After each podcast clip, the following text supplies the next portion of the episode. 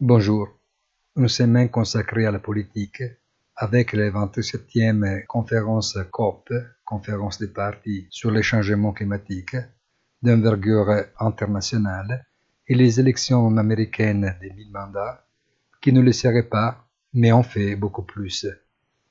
Les attentes sur les résultats de la COP27 sont très faibles, snobées par Xi Jinping, Poutine et probablement aussi par les dirigeants indiens maudits, la question climatique apparaît plus que jamais comme un sujet critique entre crise énergétique, hausse des taux, inflation galopante et récession aux portes.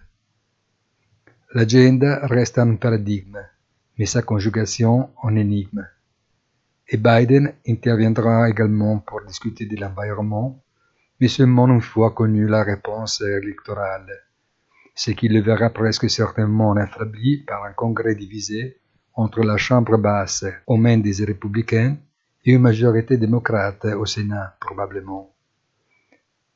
Quoi qu'il en soit, le deuxième partie du mandat présidentiel sera tout difficile. Et bien que le marché l'escompte déjà, il faudra voir dans la pratique ce que la nouvelle équilibre impliquera. Bonne journée et rendez-vous sur notre site easytradingfinance.it.